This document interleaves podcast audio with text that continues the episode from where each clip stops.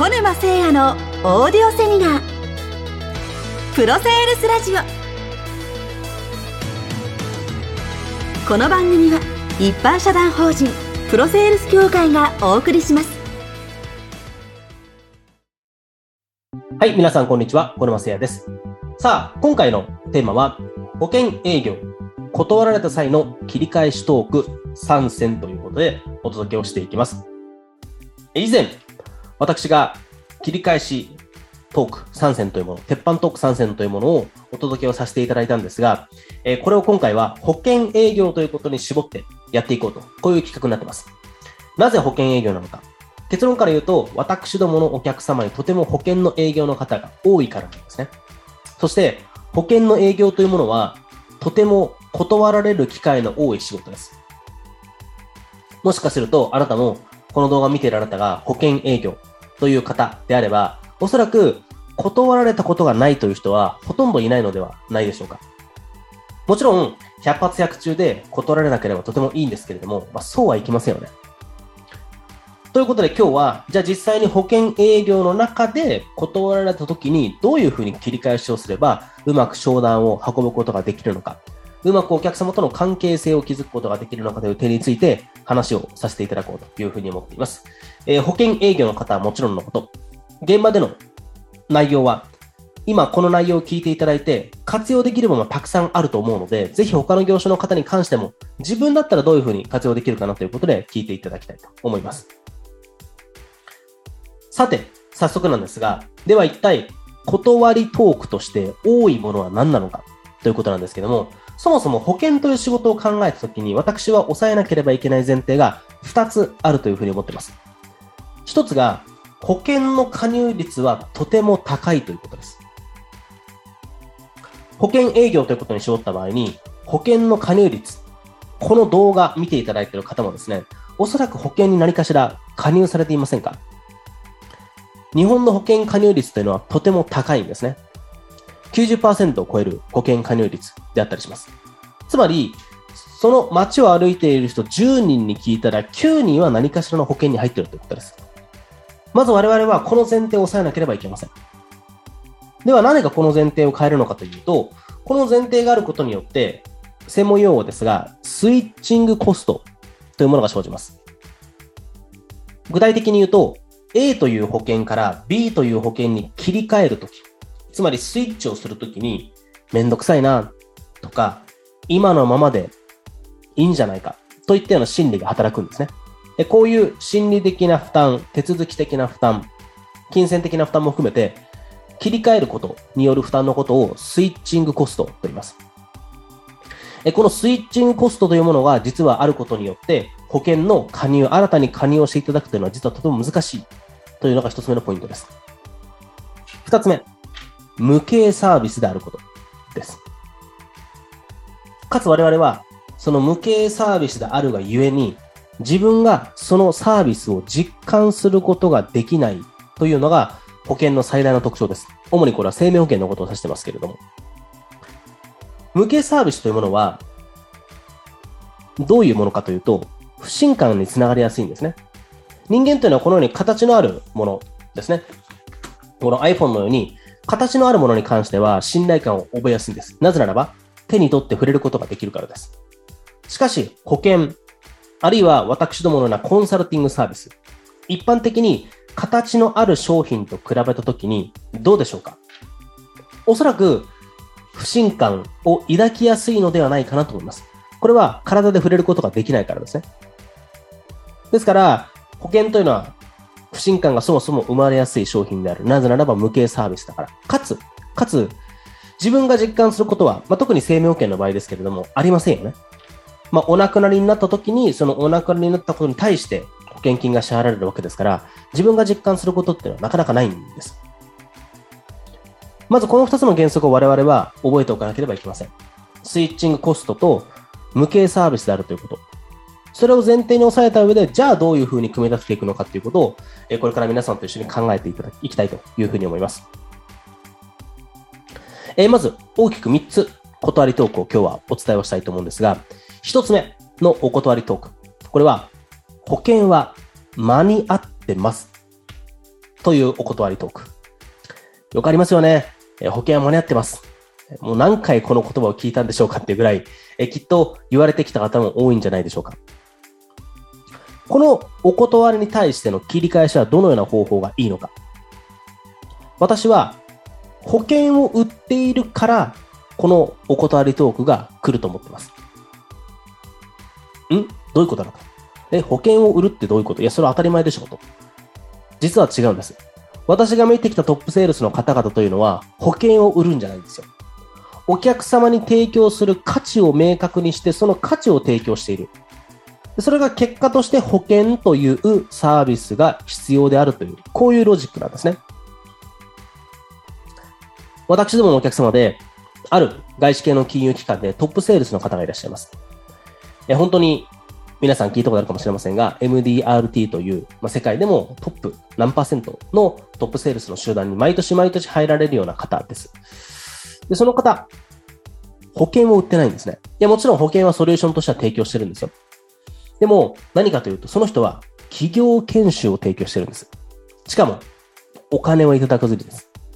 通常研修というと、お金をね、いただきながら行うことが多いんですが、またその会社の性質上、お金をいただくことはできませんので、企業研修というものをある種無償で提供している。その企業研修というのは、社員の強みを見つける。社員の能力を向上する。こういった研修なんですね。で非常にこう、研修も私も受けたんですが、まあ面白いんですよ。役に立つんですね。ですから、コストもかかりませんから、やっぱり大呼ばれがたくさんかかります。そうすると、企業研修先が増えますよね。で、彼にとってはその保険というのはそのソリューションの一つだって、本質的にはその生命保険ではなくて、その企業研修を入ることによって、その会社の強みを見つけ出す。そしてまたそうすると社長からいろんな相談が持ちかけられますよね。そうすることによって、企業研修を入り口として結果的に会社の財務諸表をお預かりして、そして最終的に保険のご契約につながることもあるということです。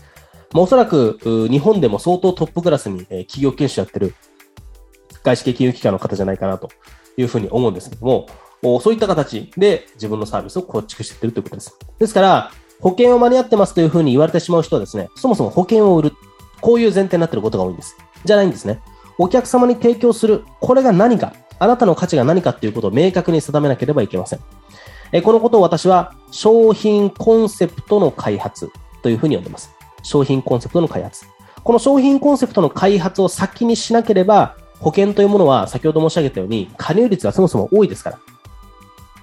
かつ、無形サービスなので価値が実感しにくい。だそもそも売ることに対してのハードルが高いんですね。そういう意味では。まあ、だからこそ、保険というものではなくて、自分が提供できる価値は何なのか、自社が提供できる価値は何なのか、こういったことをですね、しっかりと商品コンセプトを作り込んでいくっていうことをお勧めしますし、私が大体こう保険の方にですね、そういったお断りトークがあると言われた場合には、そもそも保険を売ろうとしてませんかと。保険を売るんじゃないと。こういうことですね。まあ、昔あの、ドリルではなく、ドリルの穴を売れっていう言葉がありましたけれども、まさにその考え方です。それを意識していただきたいというのが一つ目です。はい。次です。次が、お断り。今は必要じゃないです。という言葉ですね。今は必要じゃありません。